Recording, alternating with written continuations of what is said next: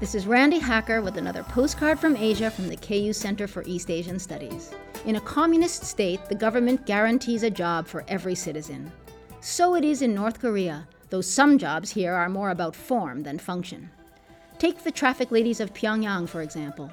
These lovely young women dress in tailored uniforms and spanking white gloves, carry a rod with a red light on the end, stand in the middle of an intersection and direct traffic with choreographed moves of military precision. When their hourly shift ends, the changing of the guard is accomplished with pomp and ceremony. The fact that there is little or no traffic to speak of in Pyongyang does not interfere with the gravity with which the traffic ladies carry out their work. Remember the Iron Curtain? Well, this must be the Ironic Curtain. From the KU Center for East Asian Studies, I'm Randi Hacker. Wish you were here.